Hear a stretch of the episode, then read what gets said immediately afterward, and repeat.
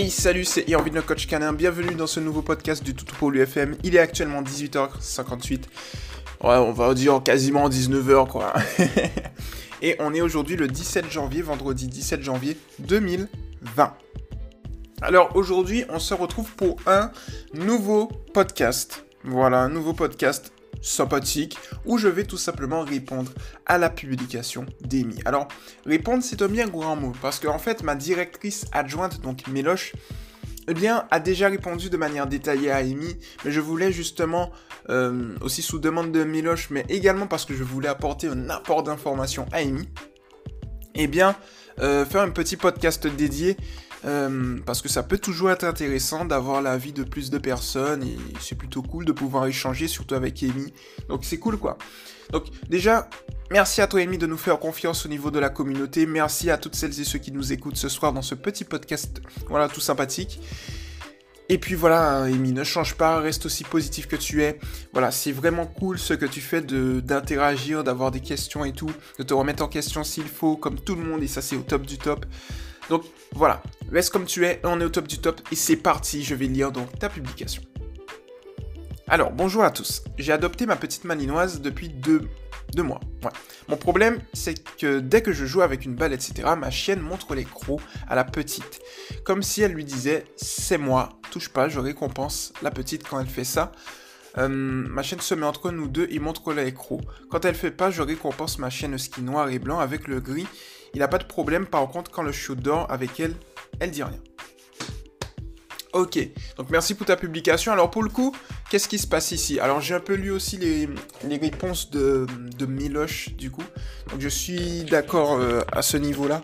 Euh, il y a un point important, c'est au niveau de l'isolement où je voulais revenir, c'est-à-dire qu'il faut faire attention. C'est-à-dire qu'on a deux isolements, deux types d'isolement. On a le premier type d'isolement classique, c'est-à-dire qu'on va véritablement prendre le chien et l'emmener dans une zone à côté. Mais ce type d'isolement pour moi est à proscrire parce que pour moi c'est une punition. Je vais expliquer pourquoi. Le deuxième type d'isolement, c'est pas véritablement un, isolement. En réalité, c'est ce que j'appelle un retrait d'attention. Alors, qu'est-ce que ça signifie en fait? C'est-à-dire que le chien bouge pas de là où il est. Celui qui va partir de la pièce, c'est toi en fait. C'est le référent, c'est la référente affective. Et donc, du coup, d'un côté, on va avoir le chien bouge de la pièce pour pour aller s'isoler dans un endroit, et de l'autre côté, le chien ne bouge pas, mais c'est nous qui bougeons de la pièce. D'un côté, le chien va le prendre comme une réprimande, de l'autre côté, le chien va réfléchir. Pourquoi dans le premier cas, le premier type d'isolement, le chien va le prendre comme une réprimande? Je vais prendre l'exemple des humains. Imaginons, imagine-toi, Amy.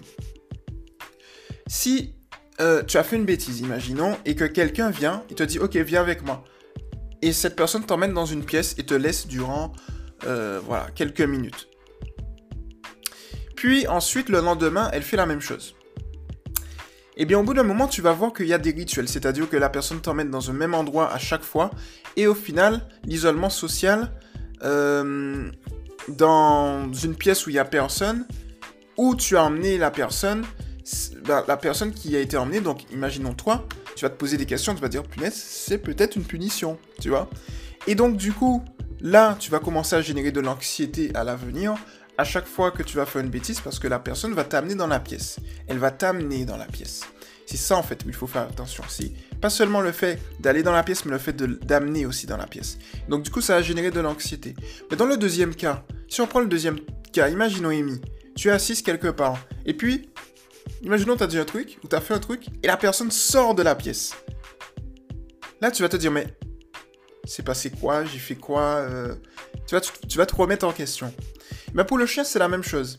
Si on emmène le chien dans une pièce isolée, eh bien, pour le chien, ce serait une réprimande. Puisque, en fait, il va se dire Mais en fait, il y a des rituels, on m'emmène dans une pièce et on me laisse seul. Je comprends pas. Qu'est-ce qui s'est passé? Qu'est-ce que j'ai fait? Il va pas comprendre. Il va pas faire, surtout qu'il va pas faire le lien de cause à effet entre son comportement et le fait que tu l'as amené là dans la pièce, puisque tu auras le trajet vers la pièce. Tu vois? Bon, dans le deuxième cas, par contre, le chien va comprendre. Parce que dans le deuxième cas, on se base sur une phrase simple que j'enseigne qui est un chien recherche deux choses dans sa vie, des récompenses et ton attention, en sachant que ton attention est une récompense émise. Qu'est-ce que ça signifie au final? Eh bien, ça signifie tout simplement que si ton chien fait par exemple une bêtise et que tu sors d'une étant donné que tu vas sortir rapidement, eh bien, il va comprendre tout de suite, il va faire le lien de cause et effet. Et de deux, on se rappelle que un chien recherche deux choses dans sa vie, récompense, attention, en sachant que ton attention égale récompense. Voilà, tout de suite il va se dire tiens, mais qu'est-ce qui s'est passé, qu'est-ce que j'ai fait? Cette technique, on l'utilise énormément euh, dans l'apprentissage au mordiment, à l'inhibition à la morsure. Je rajouterai également que lorsque le chien va se dire qu'est-ce qui s'est passé, qu'est-ce que j'ai fait? Tiens, je suis dans un environnement, il y a mes jouets, il y a ci, il y a ça. Ah, je comprends.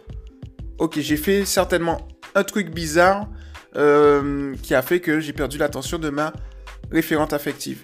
Le lendemain, il va dire, bon, ok, j'analyse un peu mieux. Je vais faire ça, ça, ça. Ah mince, elle part. Ok, elle part, j'ai fait ça comme ça. Ok, d'accord. Effectivement, j'ai fait ça. Donc, d'un côté, c'est le chien qui bouge, de l'autre côté, c'est toi qui bouges. Et là où c'est plus intéressant, c'est quand toi tu bouges. Tu vois, donc privilégie le fait que toi tu bouges. Ok? Donc ça, c'était le petit point. Alors maintenant, pour revenir au souci que tu as avec la petite, euh, alors, avec ta husky et la malinoise. Déjà, un point important, euh, et là je rejoins totalement Miloche là-dessus, c'est que pour moi c'est effectivement de la protection de ressources dans le, dans le sens où si ta husky avait véritablement un problème avec ta malinoise, elle n'aurait pas justement accepté que ta malinoise, eh bien, voilà, que, les deux petites euh, dorment côte à côte, tu vois. Donc du coup, ça prouve effectivement que là, ta husky n'a rien contre ta chienne, en fait, ta petite chienne. Et ça, c'est cool. Alors, qu'est-ce qui se passe à ce moment-là? Ce qui se passe, en fait, tu vois, c'est que ta husky fait une protection de ressources vis-à-vis des balles. Alors, il y a un point important. Alors, peut-être pas que des balles, hein. il peut y avoir d'autres jouets, etc., dès que tu joues avec elle. Alors, il y a deux types de protection de ressources que je vais noter et dont je vais te faire part. C'est la protection de ressources vis-à-vis -vis de toi, donc vis-à-vis -vis du référent affectif, et la protection de ressources vis-à-vis des jouets. Est-ce que c'est vis-à-vis de toi ou vis-à-vis des jouets? C'est-à-dire que pour, pour savoir, pour détecter, parce que tu sais en éducation positive scientifique, donc type d'éducation pour toutes celles et ceux qui ne savent pas qu'on a fait dans le mouvement, eh bien c'est un type d'éducation qui se base sur le fait de trouver les causes afin de générer une ou plusieurs hypothèses pour ensuite euh, créer ou prendre des exercices pratiques positifs scientifiques qu'on va pouvoir valider. Et donc là, on est en plein dedans. C'est-à-dire que, est-ce que ta chienne fait, elle fait quel type de protection? Vis-à-vis de toi, vis-à-vis des jouets? Donc pour savoir si tu as un exercice tout simple, tu vas tout simplement prendre un jouet et t'écarter et laisser justement les louloutes jouer entre elles. Si, en fait, euh, tes louloutes jouent entre elles sans problème, ça veut dire qu'il y a une protection de ressources vis-à-vis de toi. Si par contre, elle montre, ta louloute montre l'écrou, tu vois, euh, spécifiquement à ce moment-là, pendant que tout le monde est en train de jouer, c'est qu'il y a une protection de ressources vis-à-vis des jouets. Voilà. Donc du coup, qu'est-ce qu'on fait dans ce cas-là?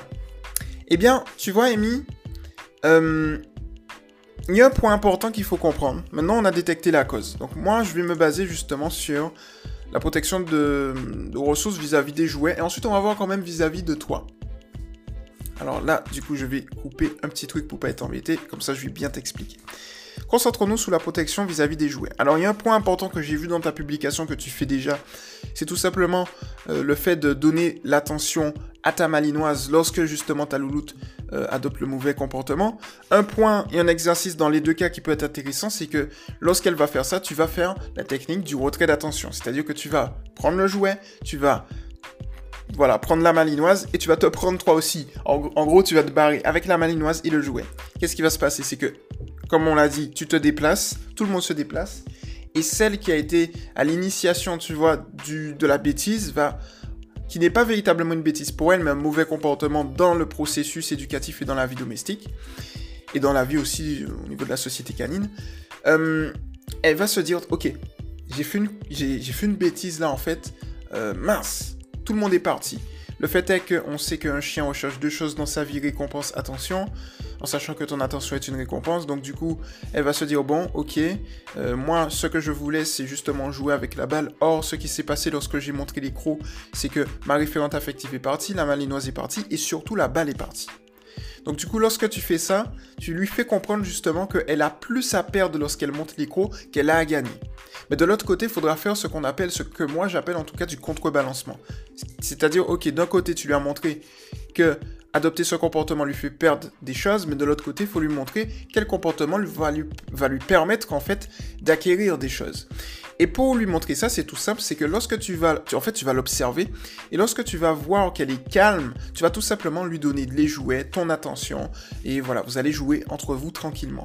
Lorsque tu vas faire les deux, ces deux polarités, d'un côté, tu vas lui montrer que tu te barres en fait si elle monte l'écro, et de l'autre côté, tu lui donnes toute ton attention, tu lui fais la fête lorsqu'elle est calme, elle va se dire, ah, avec le jouet, ma référente affective reste, la malinoise reste, et surtout le jouet reste quand je suis calme. Mais de l'autre côté, si je suis, si je monte l'écro, eh bien, je perds tout. De fil en aiguille, elle va comprendre quoi? Étant donné que les chiens adorent fonctionner par intérêt, elle va tout simplement comprendre qu'il faut qu'elle reste calme afin d'avoir ce qu'elle veut. Et de là, c'est comme ça que petit à petit, tu vas vaincre aussi la peur. Tu vas faire une petite, euh, je dirais, tu peux faire aussi une désensibilisation progressive, j'appelle ça comme ça. C'est-à-dire que, imaginons, tu as plusieurs jouets, tu vois, en sachant que en société canine, les chiens adorent avoir des jouets, mais le lendemain, il est possible qu'ils en changent.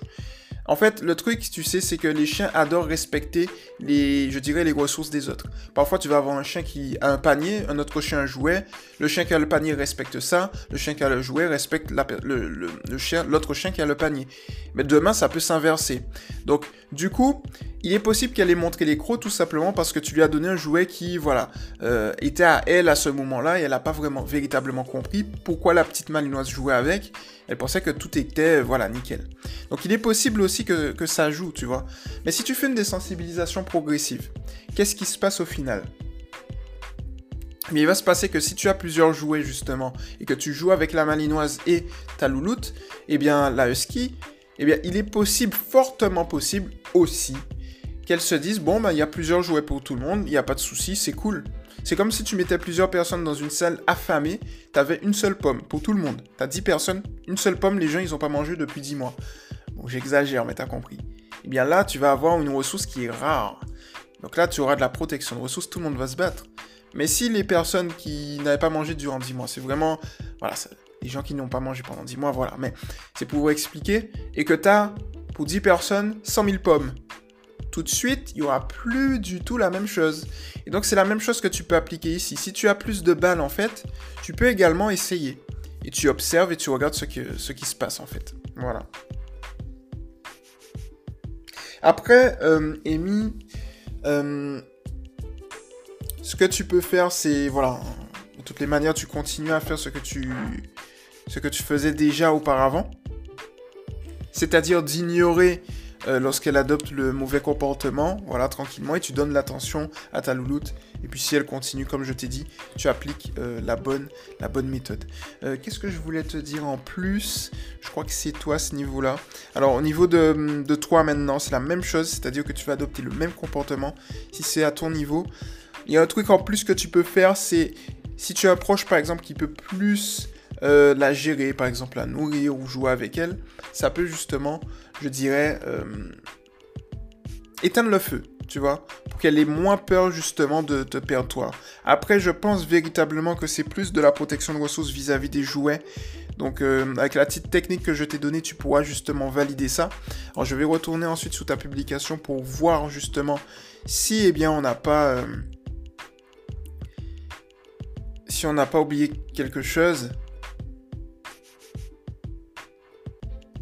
Alors, on va regarder ça. Tac, tac, tac. Yes, j'ai trouvé. Donc voilà, elle monte les crocs, tout ça. Donc du coup, c'est important. Hein. Ici, en fait, au final, c'est des signaux de mise en garde. Donc quand un chien montre un signal de mise en garde, c'est tout simplement je ne suis pas à l'aise lorsque tu adoptes ce comportement. Est-ce que tu peux justement t'éloigner? Donc du coup, c'est en fait un chien qui monte les crocs, c'est un chien qui a peur de quelque chose et qui génère de l'anxiété. Donc ça veut dire que si ta husky génère de l'anxiété, c'est par rapport à quelque chose et comme on l'a vu, c'est par rapport à la peur de perdre une ressource parce que mine de rien, la ressource que ta husky a, c'est quoi? C'est quelque chose qui lui apporte plaisir. Donc apporter du plaisir, c'est une ressource pour elle, tu vois. Donc du coup, quand tu pars de ce postulat, on comprend véritablement pourquoi elle adopte ce, type de comportement au final. Et, du coup, il faut juste lui montrer justement, comme je t'ai dit avec les techniques que, je t'ai données, qu'il n'y a pas de souci à avoir, il n'y a, a pas de problème, quoi. Voilà pour le coup. Alors du coup, je relis ta publication tranquillement pour te dire si j'ai oublié quelque chose ou non, mais je pense que il n'y a pas de souci. Yes, on a 15 minutes d'enregistrement. Ouais. On est pas mal. Ouais, je pense que j'ai fait le tour au final. Voilà. Mais véritablement, en tout cas pour conclure, Rémi, euh, je vais te mettre euh, en lien les, vidéos que j'ai faites sur le, sur le sujet de la protection de ressources qui vont pouvoir justement être d'une grande aide. Euh, mais véritablement, toutes les techniques dont on a discuté vont être efficaces sur le long terme en fait. Et ça, c'est plutôt cool. Et après, ta chienne n'a pas de souci puisqu'elle dort tranquillement avec la petite. Donc c'est vraiment un souci juste à ce niveau-là. Mais après, euh, je pense qu'au fur, et à mesure, au fil du temps, il n'y aura pas de souci. Surtout, alors ça, j'ai pas encore euh, l'information, mais si tu as un ski noir et blanc, ne le fais pas justement avec ton autre ski qui est avec ton le gris, avec le gris. Eh bien, c'est un signe qu'il faut juste qu'elle prenne du temps pour s'adapter avec la petite malinoise, surtout si elle est nouvelle. Donc ça aussi, c'est un petit truc à observer, tu vois. Donc quand tu fais ça comme ça, tu peux regarder et puis euh, tu observes bien et tu vas voir. Tu peux aussi regarder les signaux d'apaisement. Donc c'est-à-dire que tu vas avoir des signaux d'apaisement qui vont être émis par ta. Par exemple, elle peut euh, bailler, elle peut euh, faire mine de flairer par terre, elle peut donc elle monte l'écro, mais ça c'est des signaux de mise en garde pour moi.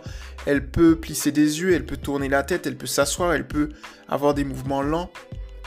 Elle peut aboyer, elle peut chouiner, voilà, elle peut grogner aussi, elle, peut faire mine de, mordre aussi. Après, je pense pas qu'elle va aller jusqu'à mordre de toutes les manières.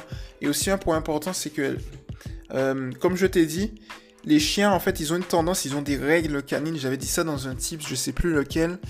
Les chiens ont tendance à, pour bien vivre en société canine, eh bien, à, je dirais, respecter les ressources de chacun. C'est ce que l'éducation traditionnelle a euh, dit quand elle parle de domination et tout, c'est qu'elle dit oui, euh, il y a certains chiens qui mangent avant d'autres chiens, etc., etc. Mais en fait, c'est juste que y tu vas voir des chiens qui vont manger avant d'autres chiens, tout simplement parce que le chien qui mange après a tout simplement vu que le chien, euh, voilà, qui l'attend, eh bien, il adore manger. Donc pour lui, c'est la nourriture. Et ce chien-là respecte ça. C'est pour ça que ça explique pourquoi tu as des chiens qui vont attendre que notre chien finisse de manger avant de manger. Mais de l'autre côté, ce chien qui a attendu, eh bien, il est possible qu'il prenne un panier. Euh, que l'autre chien qui lui a mangé en premier, tu vois, eh bien, il, attend, il va voir un autre panier. En fait, c'est, tu sais, l'interaction canine, c'est plus, euh, comment dire, des chiens qui observent, qui s'analysent entre eux. Et en fait, un, premier chien va se dire, tiens, lui, il adore les paniers, par contre, euh, moi, j'adore les croquettes et tout, tout se passe bien, en fait. Tu vois, donc, ils se mettent d'accord sur les ressources qu'ils adorent. Et le deuxième point, c'est que les chiens, ce qu'ils aiment, c'est avoir quand même leur petit espace euh, voilà, de proximité. Voilà, donc du coup, quand tu vas avoir ça, justement, si par exemple, eh bien, ta husky initialement avait un jouet qui lui appartenait pour elle et qu'elle voit la petite louloute venir jouer avec, elle pensait mais l'accord c'était que c'était mon jouet, je comprends pas, donc du coup elle signifie qu'elle est pas d'accord. C'est juste ça au final. Et avec les petites techniques dont on a discuté, ça va se calmer petit à petit. Mais il est possible aussi que ça switch, c'est-à-dire qu'un chien qui adorait les croquettes, eh bien, peut se mettre à adorer le, un panier du salon, et l'autre chien qui adorait le panier du salon se met à adorer les croquettes. Ça peut faire un switch, une collaboration au final. Mais il n'y a aucune théorie de domination autre en fait. Pour toutes celles et ceux qui se demandaient justement s'il y avait la question. Eh bien, au final, non. Et c'est ça qui est cool au final. Parce que quand on observe le chien, on se rend compte, on arrive véritablement à expliquer un comportement euh, lorsqu'on comprend la psychologie du chien. Et, et c'est tout aussi cool en fait. Donc voilà. Donc pour le coup, j'espère, Amy, avoir répondu de la manière la plus précise et personnalisée à ta question. Voilà, ça me fait toujours plaisir d'y répondre. Euh, et puis je pense qu'on va se retrouver dans un prochain podcast assez rapidement. C'était Irvin, le coach canin. Et puis n'oubliez pas de vous abonner à la chaîne Toto pour lui TV. On est actuellement, voilà, on a dépassé plus des... Oula, un de toi. On a dépassé les 10 000 vues. Voilà, sur la chaîne. Cumulé. Voilà, 10 000 vues. Alors c'est cool. Et on est à... 247 si je me trompe pas abonnés. Donc on, voilà, en 2020, ah, on va aller euh, encore plus loin, encore plus. On va se réunir encore plus et c'est plutôt cool. Et puis n'oubliez pas de vous abonner aussi à Toto pour lui FM, c'est plutôt cool. On est actuellement, euh, on fait partie. Alors pour toutes celles et ceux qui ne le savent pas, Toto pour lui FM est classé dans euh, la catégorie animaux, voilà, de Apple Podcast. Voilà. Et on est référencé en tant que podcast euh, tendance. Voilà, les plus écoutés, les plus populaires. Voilà, on est ultra bien classé, on est dans le top 3 sur des centaines de podcasts. Donc euh, c'est plutôt cool, donc euh, c'est grâce à vous. Et voilà, voilà, tout simplement, je voulais, vous remercier, mais surtout, remerciez-vous, vous, parce que ce mouvement est à vous, il n'est pas qu'à moi. Moi, je suis le fondateur, mais je ne suis pas celui qui l'a lancé, c'est vous qui l'avez lancé. Donc, comme je le dis, je suis rien sans vous. Et, et voilà, quoi, je suis rien sans vous, donc euh, c'est une collaboration et c'est plutôt cool. Voilà, donc c'était Erwin le coach canin, et puis au prochain podcast. Ciao